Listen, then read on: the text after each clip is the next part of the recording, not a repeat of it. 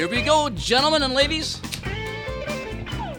Welcome to the Four Outdoorsman every Sunday night at 6 o'clock on mybobcountry.com. Hey, I'll tell you what, got to thank Megan and the Bird Watchers. They were on the uh, Homegrown show here just a couple of minutes ago with, with Brandon, and like always, they, they, uh, they know what they're doing. Good stuff. So thanks for joining us on uh, Bob FM. Got a hell of a show tonight with a great new guest in studio. Not brand new, but Jared Wiklund from Pheasants Forever is with us the entire show tonight. Jared, how are you, young man? Drew, man, thanks for having me back. I'm great. I'm great. Every day's Happy a to be here. Yeah, good for you. We got a lot of things to talk about. Sam's here, Mark is here, and uh, Hello. Hello. and hello. Brandon, you missed it. I What know, harmony. Should we try it again? Ready? Go.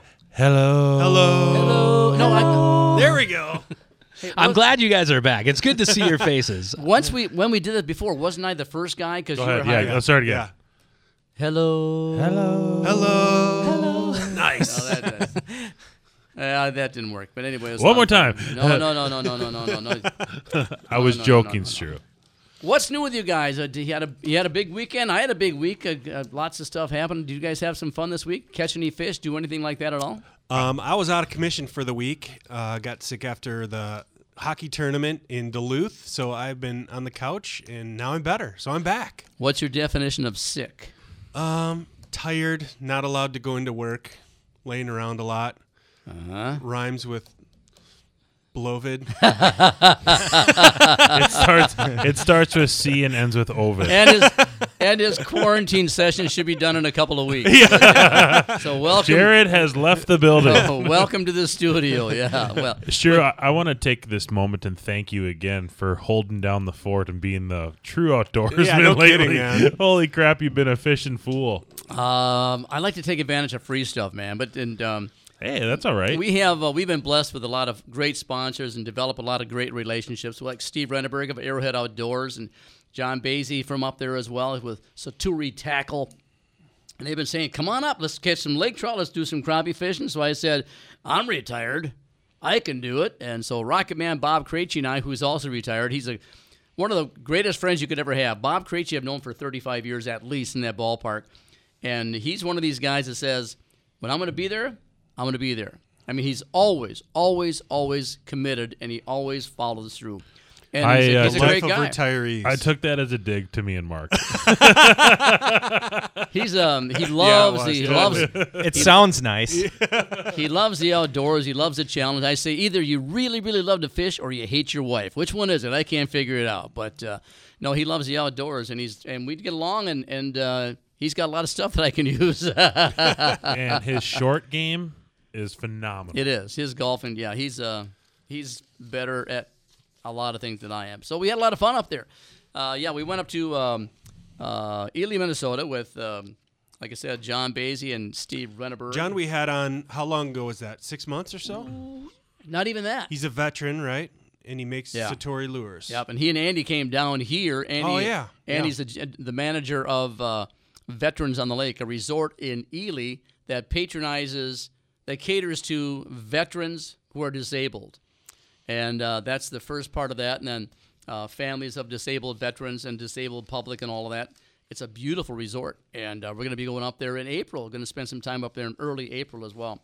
So yeah, John was John's been in the studio, but uh, we had a great great time. But it was a lot of work. Was it cold? No, the first wasn't bad. The first day we went up there, we went up there uh, Thursday to fish. Bob and I left Wednesday, stayed at Will Goebels and Bob Goebels' place in uh, Ely, Minnesota, and uh, we go out there fishing Thursday.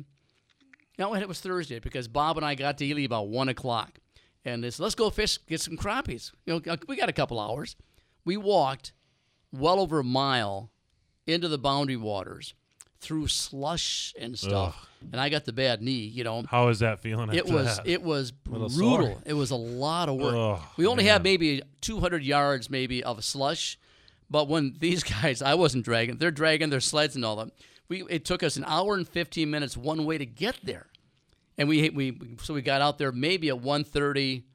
Eh, something like that, maybe two o'clock, and fished uh, for an hour and a half, and came back, and that was a lot of work. Oh yeah. And we caught some decent crappies. Of course, Super, Super Stru caught the biggest one, 14 two probably, something like that. Nice fish. Oh yeah. What's the snowpack like up there? Uh, Significant? Yeah. Yeah. Yeah, it really is. You know, and they've, they've been a lot more snow, and, and uh, it's beautiful. Absolutely beautiful. I claim that 14 inch fish, but, uh, you know, Steve Renneberg's got the wide scope. Is that what it's called? Live scope. Live scope. Man, that's cheating. It is amazing. It's it's so much fun. They're and the fish, awesome. the, the one that I caught, the biggest one I caught, he saw it over here 25 feet, and it's coming. It's get ready. It's get ready. It's just, and it's like cheating, but it's fun cheating, and uh, uh, it evens the whole. You can see 50 feet either side of the fishing hole. That's you can see a lot of fish a long ways away. Isn't it funny, Stu, that when like probably like the FL8 or was came out, they thought that was cheating, and now they have the live scope. Just think about what's going to be in another ten years. Yeah, yeah. I don't. Well, how can they get better than this? I don't understand it. That's but, what they uh, said when the 28 came out. Yeah, it's like, yeah. how could you possibly get any better? But it does. I, I think I still have the FL8 actually. Or maybe it's Nice. a FL12. they work, Hey. Yeah, it works fine. We Hey, we still sell them. People buy them. Yeah. They come in looking for an FL8. yeah. I took have mine a- up to Lake of the Woods a few weeks ago. It was awesome. My backup is like a Marcum one. Like it's honestly, it's modeled one. Jerry It was works, telling, man. Jerry was telling me at the shop how that when they used to fish, they had a uh, graph and paper. Oh yeah, Like that's how they would see the huh? bottom. and stuff. deal. Yeah, I used to like. Yeah, like one of those heart monitor things, Yeah. you know, just nonstop. yeah. Uh, so anyway, we, I didn't catch any trout. Obviously, there was a guy named um, uh, forget his name. He was with James. Is with a good friend of uh, um, um, John Basie's, and he caught. You saw the picture of that trout. That's like a Yeah. 32 Beautiful inch. fish. Yeah. It's gorgeous. That's cool. And he was in a different fish house than we were in at a different time and all that. So I didn't get a chance to see any of that. But that was monster. And he's the only one that caught a trout. So, uh, but we caught some nice crappies, had a great time. So the first day was lake trout, working our butts off, and the weather was beautiful, just beautiful. No t- tents or anything. The next day we get up, it's like zero, maybe three, de- three degrees below zero, but the sun was out. By the time we got on the lake, it might have been eight, nine degrees, and it was gorgeous. They took us back. We were not in the boundary waters the second day. We were going to try to catch lake trout, and I don't know the names of the lake even but it was beautiful. It was pristine. There's nobody there. There's no tracks in the snow except for wolf tracks, and uh, but it was it was gorgeous. But nobody, awesome. no, I didn't catch a trout, but I sure enjoyed it. Boy, I learned a lot last time we were Steve, and we can we can have him talk about fishing for trout as well. But it's a lot of work. Like you're really cranking up and down. Yeah. You know what I mean? Did, was it the same kind of tactics? Same tactics? kind of thing, you know. they've I forget the name of the lures that Steve Renneberg Mm-hmm. makes and makes, and and John Basie makes. They those look kind like of squid, kind of. Yeah. And you don't just jig, you jig. You are up in the air. You go all the way up as far and then drop it down. And uh, it's constant. And I'm telling you, I don't have the patience for it. I did it, you know, for an, a half an hour, an hour, and I go take a walk, and I was Go making. talk to people. I was there's nobody to talk Hey, to. in the boundary waters, eh? He's got a pack of wolves telling a joke to. There's a guy three miles away on the other side of the lake. There's nobody What to you talk catching to. over here? No, yeah. Where the hell did you come from? Yeah, yeah, yeah. How you doing there, Dan? Yeah. How you doing there? Dan? But anyway, uh, I just, I, I just, I just don't have that much patience. And I'd go outside and I drew some with my feet little diagrams and hearts and things for my wife Diana because she was in Dominican Aw. Republic, and I sent them down to her, and I just got nothing. she I- send you sand ones back. no, no, no. She didn't send me anything. I don't think. But no, a couple of hearts and uh, lips and kisses, those kind of things. But anyway, Go How'd on. you do kisses? all the all the all the credit to I'm telling you, You're a Bob, hell of a guy. Bob Krejci is such an animal when it comes to this stuff. He sat inside that fish house for five, six hours and constantly kept jigging. Con- I'm not exaggerating. He never ever stopped, and uh, he only had he had he got one on, never brought it in, and he had another one come up to it. And Bob says, "You know what? This is this is three hours of jigging and 15 seconds of excitement, and for some reason it's worth it." As holy buckets, but it was a lot of work. Man, you're a better man than I am. But For the listeners who can't see this, normal jigging's like a two inch jump. Strew is doing what, like a full foot? is what yeah. oh no, about. it's three feet. You're jigging straight Yeah. up And those in the air. rods are longer. his, Yeah, they're his arms had to been terribly sore. He's switching all the time, but he's he's a he's a gamer boy. He never gives up. never gives up. So That's awesome. A lot of respect for that man. But it was a lot of fun. How'd the knees hold up tromping through Uh, the the snow? first day was brutal. That night in bed, uh, Bob heard me moaning every time I tried to roll over. I didn't know. I knew I was not feeling well, but I didn't know I was making noise. he said, you know. Second night wasn't bad at all, but uh, Were you sore the next morning? very much so. You Yeah. still sore? No, not well, not normal under anything other than normal right now. Had a knee replacement about five weeks ago, or, no, fifteen weeks ago, and I should be ready. I should be jogging right now, but it's, it's I'm not. This is how I know that you worked really hard. I called Sture up on Friday night. I had two free tickets to the Gopher men's hockey game, Which I love. which he loves, and he loves free stuff. And I said, "Do you want them?" And he goes, "Nah, I'm in the couch. I'm feeling pretty good." Yeah. I'm like, "What?" I had my pajamas on at about six six fifteen. He called me. The game starts at seven. And it's like, okay, and I just got I hadn't unpacked or anything, and I'm thinking I should go on, but um, I just didn't have it in me. I understand, man. I Didn't have totally it in me. understand. But it was fun. When you get to that spot after a long trip, it's hard to leave it. it's hard to come back, you know. And, and I'm telling you, it was even if I didn't catch a, a lake trout in the entire day, just being up there, I'm telling you, it was unbelievably beautiful. And the day was might have been gotten up to 12, 13 degrees, but without any wind and the sun out, it was beautiful. It's Stu- just, Stu, just you, fun to do. Do you go through the comments on our Facebook when someone posts on a picture? Did you see Bob Ellis, the guy who works at Capra's, who's up from Ely? He said, "Of course, it's a beautiful fish. It's from God's country." yeah. Which it's right. It is God's country. Yeah, there. it was it was kind of cool. So blessed to be able to do so. That was my big weekend, and my beautiful wife Dinah's in Dominican Republic. So I just I got to find stuff to do. But she'll be coming home tomorrow. coming home tomorrow. But um, She'll Perfect. be coming home. Tomorrow. so Jared, have you ever tried to catch a, a lake trout? You know, we've we've done lake trout fishing up in Canada, uh, especially when I was younger. Um, I think I can't remember if it was Lac Seul or Rainy Lake or where the heck we were, but um, not uh, actually not through the ice. I've never done it through the ice. It's one thing I want to do. Um, it does it does look fun. Um, you guys ever ever heard talked about heard about uh, Fort Peck Reservoir in Montana? No, Uh-uh. Huge, Sounds awesome. Yeah, huge, huge reservoir. I've watched shows there, jigging up uh, lake trout through the ice, and that's that's one thing I'd like to do. Bring a snowmobile, go out there and try that. But I, I should would be try it in my home state here first Yeah. before I go any, anywhere. We had uh, we got very lucky because Steve Renneberg, Arrowhead Outdoors, one of our great sponsors in Ely, Minnesota. He's got a side by side. What do you is that what do you call it? Side by side. sure. Yeah. With tracks on it. And so after we got done fishing, he took us to like three or four different lakes around there that nobody goes to. There's so much water around Ely, and um, one or two in the boundary waters, and one or one. You know, you, you can just have a portage of 150 feet to go from one lake to the other, and that's the only way to get into the lake. And every lake has diff- different kind of fish, so it was really cool just taking that side by side as well and doing the things we did. So How deep? How deep were you guys fishing? if you don't mind me asking? Just Uh, curious. 40 feet maybe. Ah, something like that, if I remember. Yeah, but um, and they were the ones that we saw were all over the column. I mean, they were they were not on the bottom. They were they were all over the place, you know. And uh, I what's think cool about that live? Go ahead. last time that we went, we didn't have live scopes. No, we did think. not. So this is the first time. So you could see them clear as day swimming into the column. Then Yes, you can. Yeah. Yeah. And it's not the fish, but I tell you what, Steve Renneberg had one come with, within the last hour we were there. And on the live scope, those squares are five foot on that screen, Uh-huh. 5 foot. This thing covered more than half, easily more than half of that screen. it was twenty feet long. No. and Two and a half. and this this mark was so big it had to be a big trout because the back end of the mark you could see wiggle which means when the tail goes away from the body of the trout that'll show up on that red mark and uh, boy it came right up to him quick and it just never bit but he got so excited i was right with him when i saw that that was cool but you know it's it's Just seeing them on the live scope is just as fun sometimes. it's crazy I watch like live videos on the internet of just the live scopes. it's so dumb, but I just like, oh, look at that one. That's a big one. it's so cool. then though. he tells his kid max get off of the quit playing those video games Stop playing your iPad. Yeah. I'm watching live scope videos Yeah, from yeah. someone I've never met.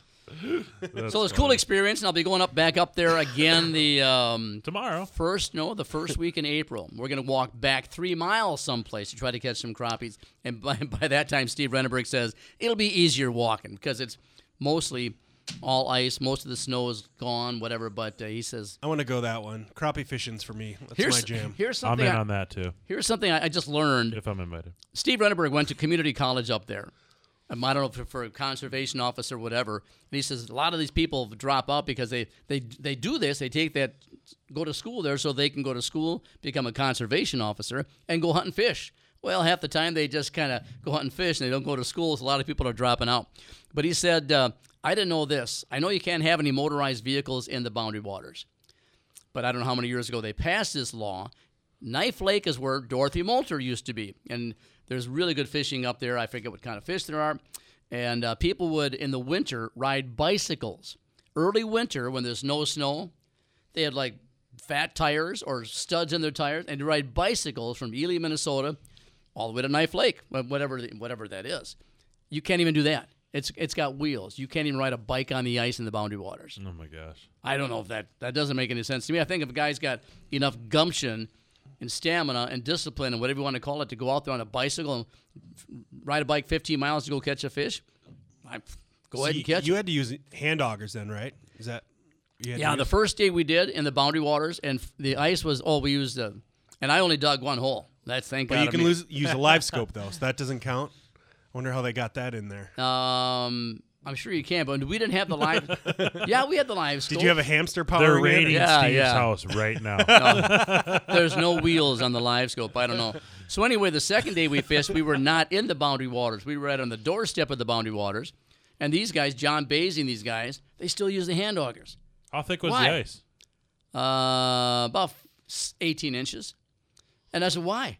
Well, John said, oh, it's the it's the real world. We're out here. We're men. We can do this. A holy buckets, more power to you. But if you can use an ice auger, uh, like a strike master or something, go ahead and do so. But they weren't doing it. So I'm too short. I only cut one hole. That was that's all I did. It was a lot of fun.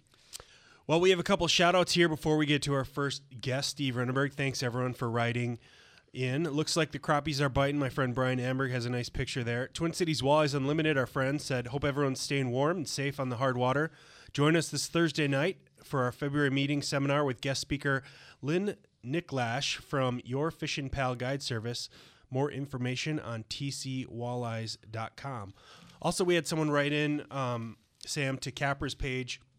It's the 47th annual Minnesota uh, SCI World Hunting Expo. Yep, Travis. February 10th and 11th at um, I think it's the Hyatt in It, Minneapolis. I think it. Yeah, I think it's Maple Grove. I don't know. I don't know. Check out the uh, 47th annual Minnesota SCI World Hunting Expo. Yeah, I think you can just go to minnesotasci.com. So we uh, we got we'll have some products in there for sure. Awesome. All right, Stu, why don't you uh, lead us into our break? Are we ready? We're ready. Get right back with uh, Steve Renneberg of Arrowhead Outdoors, Ely, Minnesota. Thanks for listening. Talk to you in about five five minutes or so.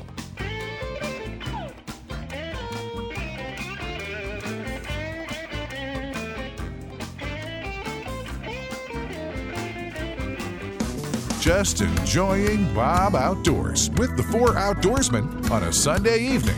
It's a good thing. DeZiel Heating and Air Conditioning has let the dogs out.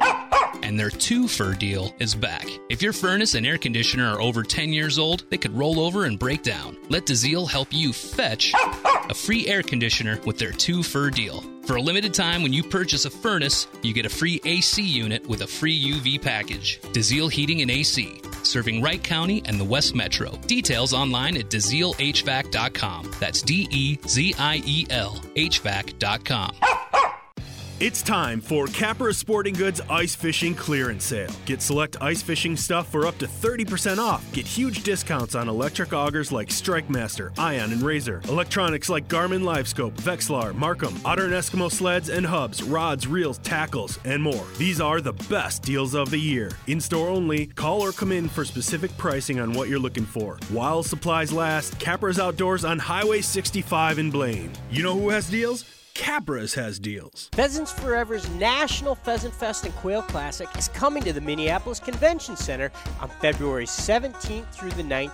Join us for puppy and dog training seminars, a youth village for kids, a public lands pavilion, pollinator and wildlife habitat, hunting gear, and more than 400 unique exhibitors. It's National Pheasant Fest and Quail Classic the weekend of February 17th.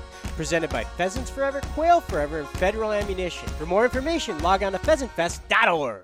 You want a cool lake trout fishing experience? Head to Ely and Arrowhead Outdoors Bait Tackle Hunt Camp Store, Minnesota's stream and lake trout headquarters. Arrowhead carries the largest selection of lake trout tackle found any place in northern Minnesota, and they're the only ones in Ely renting houses for targeting lake trout. Dates are filling fast, and sharing a lake trout fishing trip on the doorstep of the Boundary Waters means memories that are going to last a lifetime. you might even catch a walleye or two. Arrowhead Outdoors, the very, very best. Mark here for our friends at Power Lodge. I want to thank them personally for joining us again for another wonderful year. Power Lodge is simply the best power sports dealer around, and right now they're having better than boat show deals. Season's best selection and prices on pontoons like Bennington and Godfrey, fishing boats like Alumacraft, Smokercraft, and Triton. There's Power Lodges right down the street in Ramsey, Brainerd, or Namia, or now Miller Marine in St. Cloud. Go to powerlodge.com. You know, we all know that Devil's Lake has world class hunting and fishing, but there's so much more going on all year round for the entire family. You know, on February 18th, not too far away, you can be part of the annual Shiver Fest featuring, featuring a kids' fishing tournament, a 5K frozen fanny run. That's kind of fun. Mite hockey tournament, fireworks, and a lot, lot more. And you can chase a few walleyes or perch yourself. Then have a nice dinner at one of the many top notch restaurants in town. Check out all of the events happening in Devil's Lake in 2023 at devilslakend.com. The great outdoors awaits you at the 35th annual St. Cloud Sportsman Show, February 10th through the 12th at the St. Cloud River's Edge Convention Center. The Sportsman Show is really five big shows in one. A boat show with the latest in fishing boats, pontoons, runabouts, docks and lifts. An RV show with a large display of campers, trailers, and fifth wheels. The Sportsman Show is also a travel show with plenty of resorts, campgrounds, and hunting lodges. Guarantee your dates now by planning your vacation right at the show. It's a hunting and fishing show with a great selection of rods and reels, tackle, and the latest in outdoor electronics. Free daily seminars include pro fisherman Dave Csanda and hunting expert Todd Amenrud. Take in Bwana Jim's live wildlife shows and display and live trout fishing. Dollar off discount coupons and show info at stcloudsportshow.com. So bring the whole family to the Sportsman Show, February 10th through the 12th at the St. Cloud River's Edge Convention Center, a Sonenko production. Are you paying too much for term life insurance? There's a tremendous price war in the term life industry. Rates have dropped dramatically in the past few years. For example, a man aged 45 non smoker can get a million dollars of coverage for $75 per month, level rate for 10 years. Or a man aged 50 non smoker can obtain $500,000 of coverage for a monthly premium of $110, level rate for 20 years. That's right, guaranteed level rate for 20 years. If you're a smoker, we have great rates available for you as well. At Termbusters, we specialize in policies of $500,000 and above. If you're looking for a new or replacement term life insurance, call today for a quote. 800 786 9161. You're probably paying more than you should. Call 1 800 786 9161. One remember, 1 800 786 9161. Sample rate quotes based on preferred non smoker rate class. Exam required to qualify. Broadcasting live from the Barnhouse Exteriors studios. Go to barnhouseexteriors.com. Have storm damage? Need a new roof? Go to barnhouseexteriors.com for a free, no obligation consultation. Total Country Bob FM.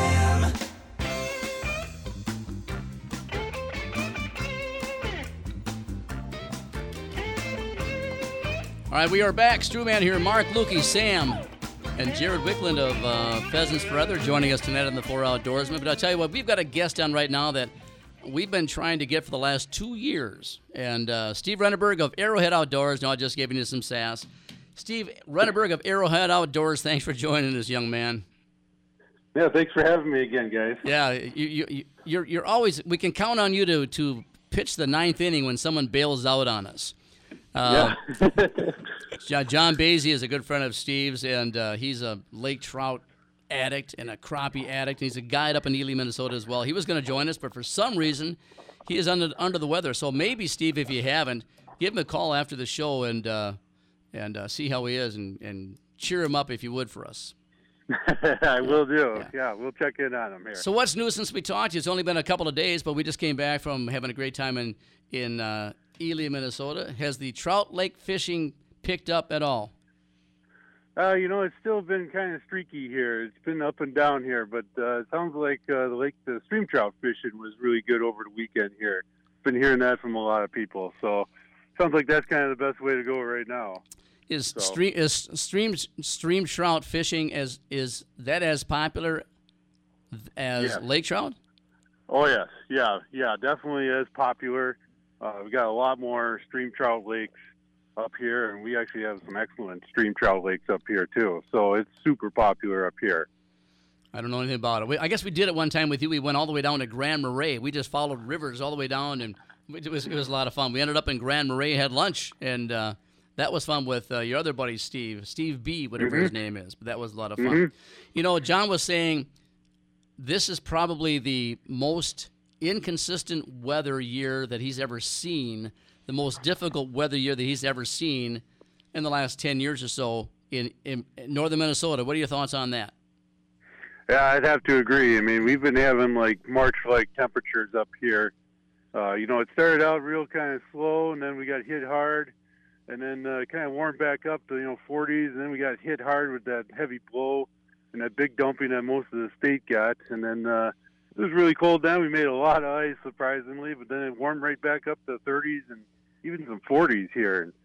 So I mean, right now, what we got going on right now is a little more typical for us. So hopefully this will start straightening out the bite here and get them going here a little bit You better. know, I don't, I don't understand how that can affect fish. I honestly, if it's if it's 30 degrees or let's say it's 15 degrees up in Ely, Minnesota, or 40, 35 degrees in Ely, Minnesota this time of the year for whatever reason, the water temperature still got to be the same. How could that affect the fish? I, I don't even know.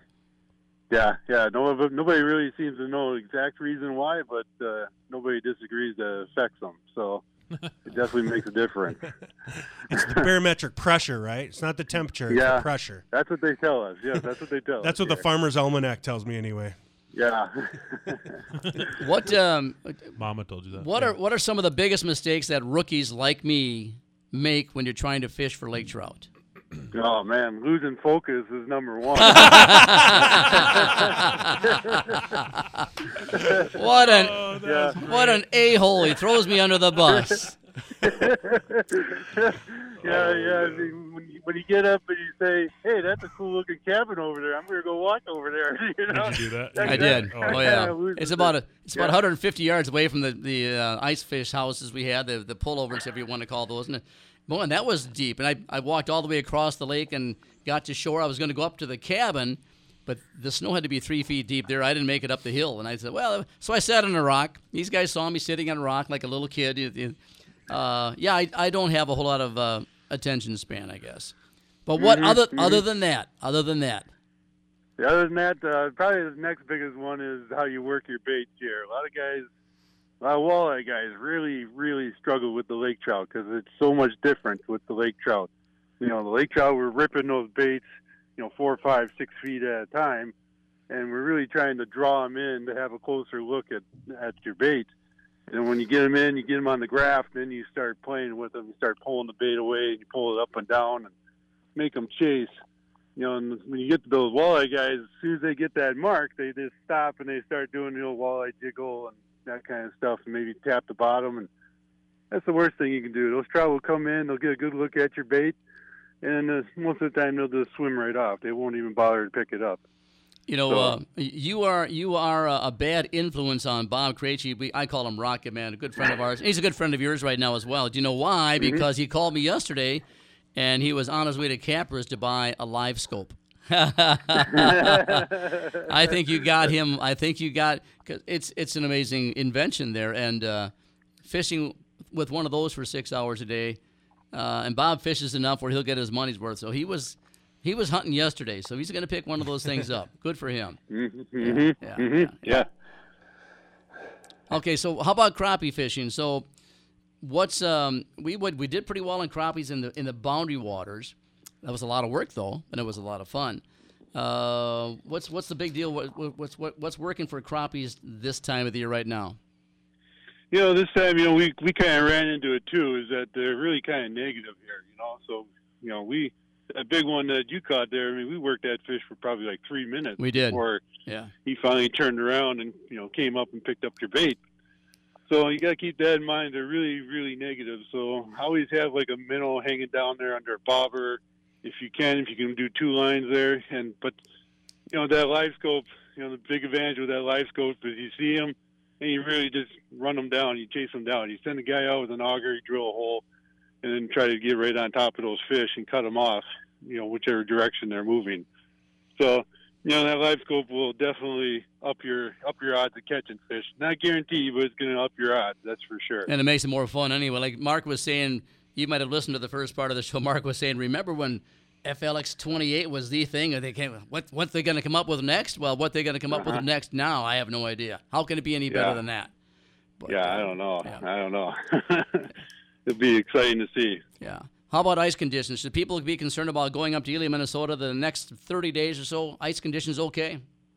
Yeah, you know, ice conditions are actually pretty dang good up here right now. I mean, I'm out on Burnside right now. We got about 18 inches of good ice out here right now.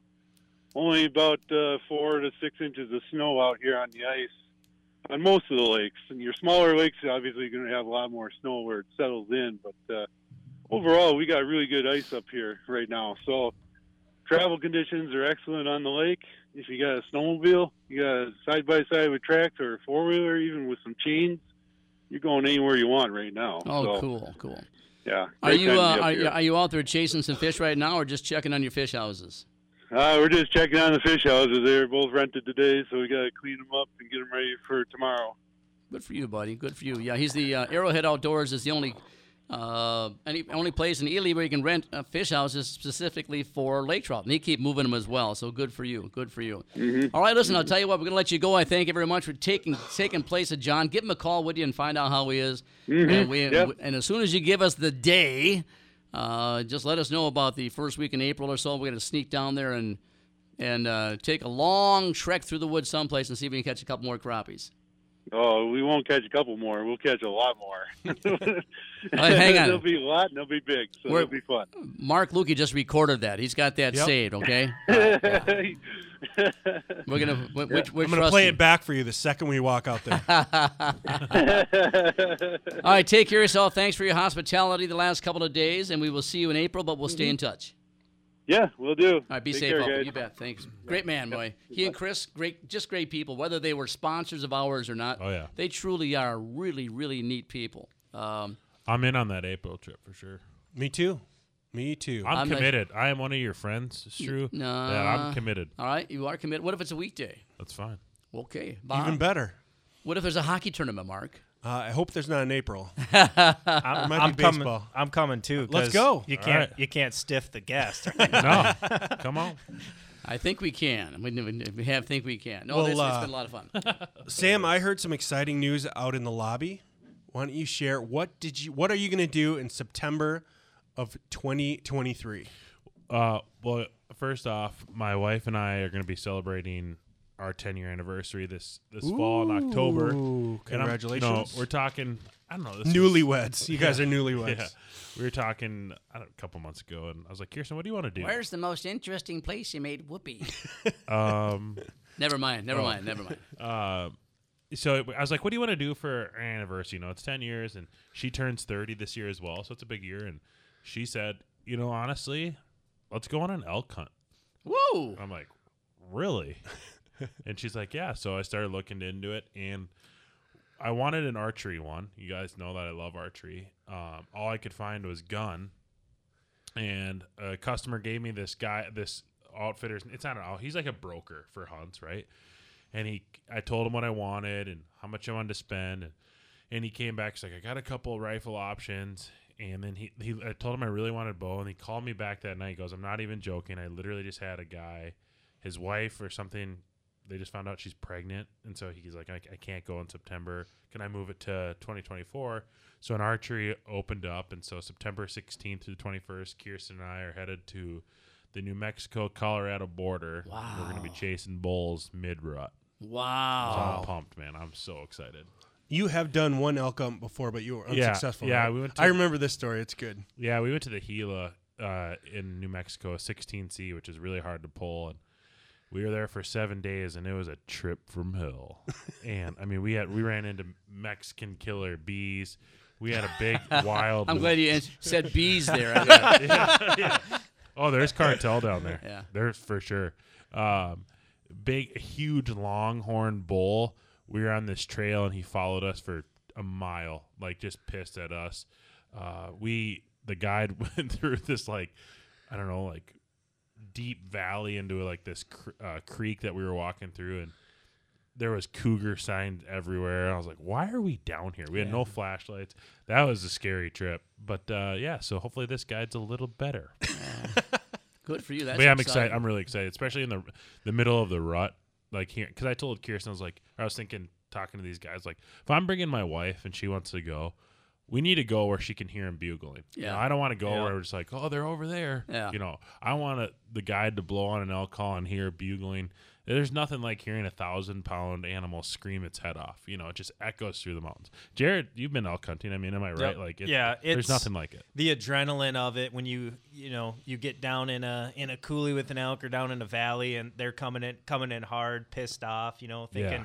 Thinking that they're trying to trying to steal the harem of cows. It's it's pretty cool. We actually I just applied for Wyoming for archery um, this fall as well. So yeah, we're So we're Wyoming, we you need it. preference points. Do you guys have enough?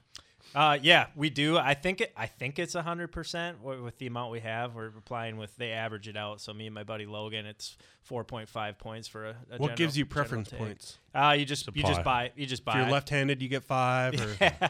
you have to buy them. With certain states, you have to have so many preference points, just like Iowa for whitetail. So you can buy the preference points, but that means so he's taken. So if you pay four- more, you get to go. No, it takes. You can only buy so many a year. You can buy one You a bu- year. buy one a year. Oh, I see. Yep. Yeah. I see. Okay. Yep. Like some of them, there's like there's some elk hunts like in certain areas of like Arizona that's like nine years. You know, Can you buy other people's preference points? no, No. They're not you- transferable. There's certain areas Nope. you can buy landowner tags, but you're gonna pay a lot more. okay. That's so. I like, think that's sounds kind of like what a happened. racket. Well, it's, it's kind of what happened to Trav, um, um, Tanner. Tanner Tierney got just came back from a, an elk hunt in Arizona, I think. I don't think Sam was on the show that night. We are talking about. it. I see. No, that's got to be hard to do. Are they, there's lotteries and whatnot. This was on an Indian reservation, I think, Yeah. someplace in Arizona. And I says, you know what? That's got to be a, a few bucks here. I says, what's what's it cost these years? Yeah, what's it cost these these days? You know, I don't know much about it. I said, I bet a license costs you about five hundred. He goes, eh, how about five thousand? I said, holy crap! yeah, for a landowner take, that's what he's paying for. that. buckets. I said, well, I'm a little bit behind the eight ball there, but wowzer, wowzer, wowzer. Hey, I'll tell you what, we'll be right back with. Are ready? Get the music, pal. We got Jared Wiklund with Pheasants Forever. There's a lot to talk about, Jared. A You bet. lot.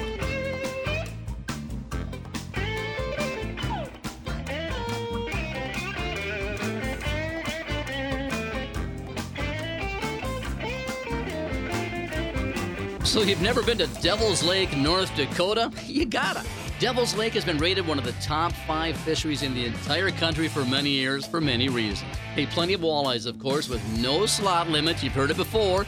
365 days season, five a day in 10 in possession. That's crazy. And jumbo perch are a blast to catch. Devil's Lake got many guide services that'll make sure your ice fishing trip will make you want to come back. Hey, bring your family. Let's have some fun. Check out devilslakeND.com. And thanks. DeZiel Heating and Air Conditioning has let the dogs out. Ah! And their two fur deal is back. If your furnace and air conditioner are over 10 years old, they could roll over and break down. Let DeZiel help you fetch a free air conditioner with their two fur deal. For a limited time, when you purchase a furnace, you get a free AC unit with a free UV package. DeZiel Heating and AC, serving Wright County and the West Metro. Details online at DeZielHVAC.com. That's D E Z I E L HVAC.com. It's time for Capra Sporting Goods Ice Fishing Clearance Sale. Get select ice fishing stuff for up to 30% off. Get huge discounts on electric augers like Strike Master, Ion, and Razor. Electronics like Garmin Livescope, Vexilar, Marcum, Otter and Eskimo sleds and hubs, rods, reels, tackles, and more. These are the best deals of the year. In store only, call or come in for specific pricing on what you're looking for. While supplies last, Capra's Outdoors on Highway 65 in Blaine. You know who has deals? Capra's has deals. Pheasants Forever's National Pheasant Fest and Quail Classic is coming to the Minneapolis Convention Center on February 17th through the 19th. Join us for puppy and dog training seminars, a youth village for kids, a public lands pavilion, pollinator and wildlife habitat, hunting gear, and more than 400 unique exhibitors. It's National Pheasant Fest and Quail Classic the weekend of February 17th. Presented by Pheasants Forever, Quail Forever, and Federal Ammunition. For more information, log on to pheasantfest.org. Mark here. Wanted to welcome back Power Lodge to the Four Outdoorsmen, one of our longest running sponsors. Really appreciate everything they do for us. My boat is sleeping there right now, but I'll tell you what, Power Lodge is having a better than boat show deals right now. The season's best selection and prices on pontoons like Bennington and Godfrey, fishing boats like Alumacraft, Smokercraft, and Triton. Go down to Power Lodge right now. Tons of selection, great deals, even better than the boat show. Power Lodge is right down the road here in Ramsey off Highway 10, also with locations in Brainerd, Onamia, and Miller Marine in St. Cloud. PowerLodge.com. Arrowhead Outdoors in Ely, Minnesota doesn't claim to be Minnesota's trout headquarters just because no one else does. They actually carry the largest selection of lake trout tackle found anywhere in northern Minnesota, and much of it is custom made right there at Arrowhead. This season, Arrowhead Outdoors is the only store in town renting ice houses for lake trout. And if you never caught a lake trout through the ice, get ready for an experience worth sharing. Hey, come relish the wilderness and the serenity of Ely area. And let Arrowhead Outdoors help you catch a few trout. Total Country Bob FM.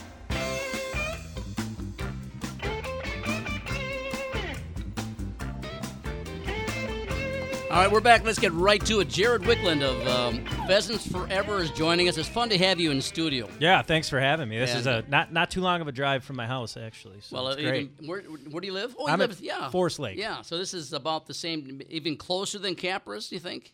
yeah, Yeah. I'd say so. Just Yeah. about. So it's closer for. Not from Closer? Forest Lake. Not from Forest Lake. you Capra's guys is closer crazy? to Forest Lake. Just kidding. Guy's nuts. you pass Capra's halfway coming here. No, normally we reach out to all of our guests and try to get them on here, but Jared got a hold of me last week and said, "Hey, Stu, man, uh, got some, let's got some stuff to talk about for Pheasants Forever. So there must be something hot on, on the on the market. What's going on about Pheasants Forever? Yeah, you know, every every three years we've got a pretty big show that comes back to uh, Minneapolis Convention Center. It's called National Pheasant Fest and Quail Classic. Um, I, I like to refer to it sort of as the the Super Bowl of the uplands, if you. will. I didn't coin that term. Bob Bob St. Pierre did, but uh, it's it's just a it's a very fun event. Last time we were in Minneapolis in 2020, uh, just before the pandemic started, we had over 30,000 people, and it's a it's a show for it's a show for everybody, really. I mean, it's it's it's bird dogs, it's shotguns, it's hunting gear, it's food, uh, youth. Uh, finding your path to the uplands. If you're a new hunter and want to get into it and you've never done it before, um, it's a really great show to sort of find a mentor and sort of find your way into the uplands because it can be may- maybe not a challenge, but it can be overwhelming for people to to get into upland hunting for the first time and know where to go and what you need for gear and those types of things. So Well, I know I know the man exactly who who should be able to take those folks and, and walk them through what it takes to become a new hunter. That's that's your buddy uh, Ken Yang. Yes, yes, sir. Keng uh, Keng Yang at Minnesota Hunter. He's a big part of the show this year. He's going to be presenting on stage. If you don't know Keng, if you've if you've got a copy of the Minnesota hunting regulations, he's on the front of it, and uh, he's just a great guy. We did some pheasant hunting before the end of the Minnesota season, and uh, he's going to be there, kind of talking about his his path to the uplands. He's only been hunting for six years, um, so he's an adult onset hunter, and uh, we're just we're just happy to have him. He's got a lot of knowledge to share about hunting and public lands in general. He was on the show uh, oh, a month or so ago, and after the show was over, Mark, Sam says, "What do you? How do you think he did?" I went, uh, "Not bad, not bad." No, no, no, no. That's that's kind of an inside joke. I apologize about that, but. Uh, well, now February 17th through the 19th is the National Pheasants Fest and Quail Classic, Minneapolis Convention Center.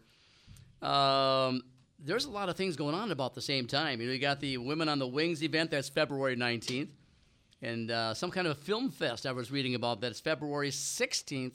Yeah. What's, what's that all about? Yeah, you know, I, there's a couple things right before the show starts, and one of them uh, on the 16th is our Upland Film Festival. We had it for the first time in 2020, huge success. It's it sells out really quick. I think we maybe got a few tech tickets left right now, but the Upland Film Festival is is just a way for people to gather, and we've got five uh, short films uh, from the uplands, and that's everything from pheasants and quail, woodcock. I believe there's a ptarmigan film from Alaska, and we've got uh, a capercaillie film. If you're not familiar with that bird, big European bird, about half the size of a turkey, and uh, we've got we've got uh, that short film coming from Project Upland this year for our Upland Film Festival. That's at the Pourhouse in downtown Minneapolis. You can find find tickets on our Pheasant Fest page. As a matter of fact, I, I might have wrote, wrote this, written this thing, wrote, written. Oh, help me out there. This thing You're down on your because own. I was going to say, I was going to say, you better not tell Mark about this because I'm reading here. I think it was at the Porterhouse. I think is what it said. hey, well, I like Porterhouse Steak. yeah, that's what Mark. the- Mark is in. If it's, at the Pourhouse. Porterhouse, he'll Yeah. be there. But it's the Pourhouse, you said, Yep, right? Yep. Okay. It's at the Pourhouse downtown. That's uh, Thursday night, the 16th. Um, Friday before the show starts. If you're a if you're a landowner at all and interested, and you know, I just bought a piece of land. I want to I want to have a robust pheas- pheasant population. How can I do that? We're going to have all sorts of partners there. We're going to have landowners. Some of the some of what I would consider the best in the country. One friend of mine, Eric Johansson, is coming to speak at that. He's got one of the wa- largest wild bird populations in the country, and he's going to talk about farming for wildlife, how how he does it, how our partners do it, uh, set you up with resources, but. The, sh- the show really kicks off with our bird dog parade. That's 11 o'clock on Friday, February 17th. Uh, it's about an hour long, 40 different breeds of dogs, over 100 dogs total, that sort of parade through the convention center to kick off the show. And once again, I mean, 400 unique vendors, everything from bird dogs to shotguns to, to upland hunting gear, and just some of the some of the best dog trainers and, and people in the world. Uh, shotgun fitting. I mean, anything you can really imagine that has to do with the uplands is at this show. And come see me at the Flush booth. I'll be there all Yep. weekend. Yep. Come on down. No one wants to talk to me though. Everyone wants to talk to Travis Frank. did a hunt, did a hunt with him this year actually. Been- Awesome. Been, hunting with him a few times, but yeah, Flush. Uh, it's a great a great show. Ron Schara Productions and the Flush. Um, Pheasants Forever is really happy to be uh, a partner on that show. Jared, I'm going to put you on the spot here for a second. Yeah. And I apologize if this is like a controversy. It prob this is ignorant. I don't know why I even said that.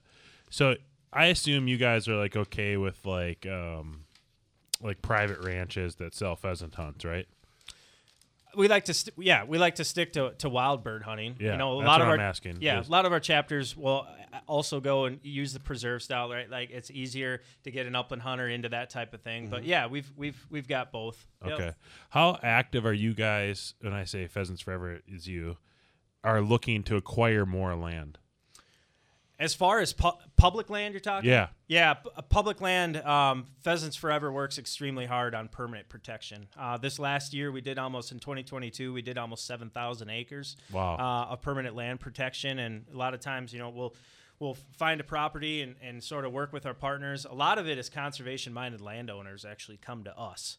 Um, and that's how we like it to work. And then, uh, you know, we try to find somebody if it's going to become like if it's great for a waterfall, maybe it's got some emergent, you know, upland or wetlands on it and cattails and those types of things.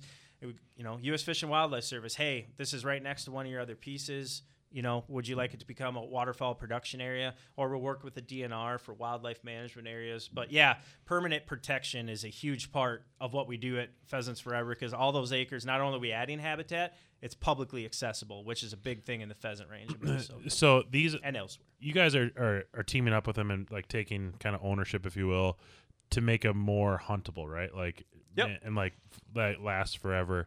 So have you guys teamed up with any like OnX type like organizations that you can put in the app like pheasants forever and it like populates orange where they could go hunt and pheasant Yep, is yep. that was that was that a million dollar marketing idea just, just no, onX is a national sponsor of ours. They're Okay. a huge, huge partner. If you don't use onX, highly recommend it. Uh, but we're working with them right now on a new set of layers that if you want to know what Pheasants Forever properties we have Yeah. purchased, or pheasant Pheasants Forever properties, or Quail Forever properties too, that we're managing, because management's the other side of it too, right? And that's a big thing that I hear um, throughout the year is, hey, we, it's great that we got all this public land, but we have to we have to management to the manage it to the best of our ability.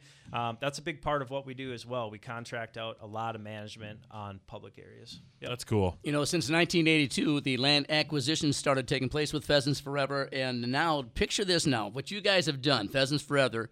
Right now, there's almost 400 square miles of public land purchased in the state of Minnesota. 400 Wow. square miles. Isn't that crazy? So if you, I think that's that's a na- that's a national number. Okay. Um, so I think it's like two, almost two hundred thirty thousand acres. But if you walk around the out, just just the outside of those acres chasing birds, um, if you walk that line, it would take you all the way from Canada down into Mexico, which Wow. I which I think is cool. And that's that's nothing in be- in between. So yeah, permanent protection and public access. Um, they're they're part of our mission, right? That's that's a big how, part how of what does a we do. win how does a winter like this where we're so snow heavy affect our population and what sh- what could like for example, I'm I'm going to selfishly ask this because I have we, I have a lot of pheasants on my Yeah, you do. property. Yep. Yep.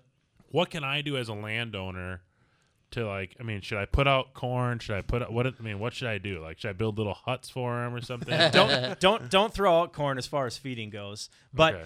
uh, I'll, I'll answer that in a couple parts. So Just first lay of all, it out. Don't throw it. yeah. this this winter, uh, particularly this winter, we're coming off about three three winters in a row, followed by some really good springs, and populations have boomed to some degree. Look at Minnesota, South Dakota, Iowa, uh, North Dakota, parts of Montana. I was out there hunting this year. Um, just the reports, and I talked to a lot of people in a lot of different states. The hunting was excellent this year uh, for pheasants, de- depending on where you were. Um, as far as the winter goes, though, winter winter can be rough on them, and, and especially when you start stacking up the snow and ice. Um, I like to tell people this is that pheasants sort of measure a winter in the amount of time that they spend on a white background.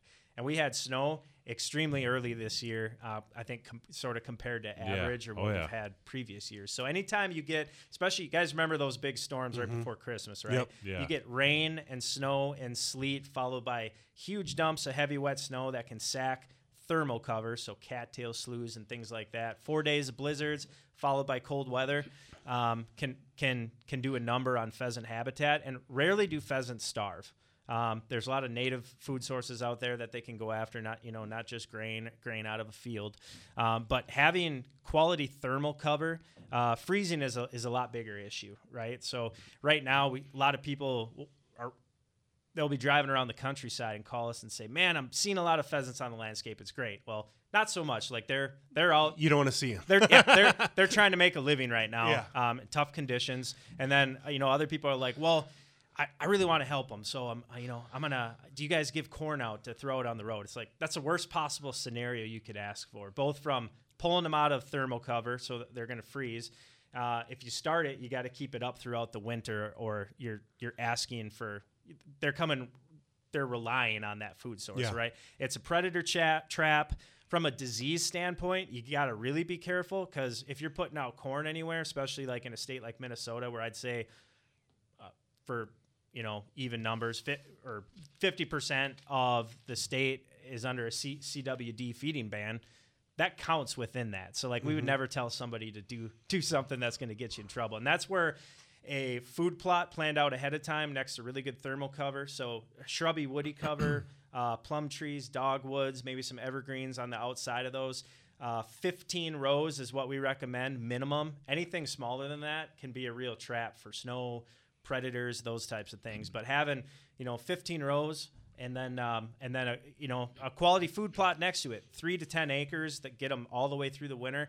That's what you really need compared to you know I'm going to throw out some crack corn and think I'm going to save the pheasant pile. So. I'm an idiot. D- d- well, no, no, no. But it do, it doesn't. It's not as easy as that, right? Yeah, no, I get it. And then nesting cover in the spring. I'm really too. glad I asked. Actually, Nesting cover, number one limiting factor for pheasants across. You were talking about predators. Uh, contrary to popular belief, I just read someplace where coyotes might be good for pheasants. Yeah, we, we did an awesome article the other day. I think it was written by uh, writer Rich Patterson. We put it on our put it on our website. Talked about how coyotes actually, if you look at some of the studies out there, um, you know, red fox and other things like that, they chase them out of the territories uh, where they've used tracking collars. But they also uh, keep the number of fur bearers down. So um, particularly raccoons and possums that are nest raiders, right? They've taken out an entire nest, and people are like, well, they, they kill a lot of skunks too. There's not much that kills skunks besides stupid dogs would be number one. I got a couple of those in my household. Trucks. Yeah, trucks and actually owls because they don't they, they can't smell. So owls are a big are a big predator for skunks. But that's yeah yeah that's a good question. But there's uh, more research probably to come on that. But yeah, um, coyotes do in fact take fur bearers. They take them take out the nest raiders. And that's a- Interesting, That's a lot bigger issue than you know one or two birds. What are the or biggest predators? Is it hawks or is it birds of prey or? during the wintertime, you know, avian predators, they, predators in general are going to take about 10%. Yeah. Um, there's not much you can do about it. You know, you look at trapping and other things like that. We're a habitat organization. We focus on habitat, so Mm-hmm. dilution. Um, if you want to increase carrying capacity and spread predators out in the landscape, more habitat's the way to go. And Mm-hmm. nesting habitat again is the number one limiting factor for pheasants across. The When it comes to public involvement, um, what could the average person do who does not necessarily want to become a member of Pheasants Forever, but what can they do to help you guys get to the next level? I, I would say number n- number one, and th- this is uh, this is obviously a pitch, right? Come to come to National Pheasant Fest and Quail Classic. If you've never been there before, we've got biologists on hand. If you want to learn more about making a conser- free conservation plan for your property, uh, we've got the habitat stage. We've got the bird dog stage. Um, we've got this is a true chapter convention, so you're going to have a lot of chapters there that are very knowledgeable. Um, but I would I would say you know reach out to our biologists, reach out to people that are in pheasants forever. Uh, we've got a lot of longtime nem- members and a lot, a lot of new members that are coming on right now as well. Um, that can really show show people the reins and get them involved in upland conservation. Um, you know, I, I think if you look at demographics, not just in upland hunting, but hunting in general, um, people are aging out, right? We need a new, we need new demographics. We need younger people, sort of replacing um, the the baby boomers that we're gonna that we're gonna lose eventually, um, and that's a big part of it too. So you know, getting involved in a conservation group like Pheasants Forever, uh, I think people can learn a lot more about you know giving giving back to the resources that we take from.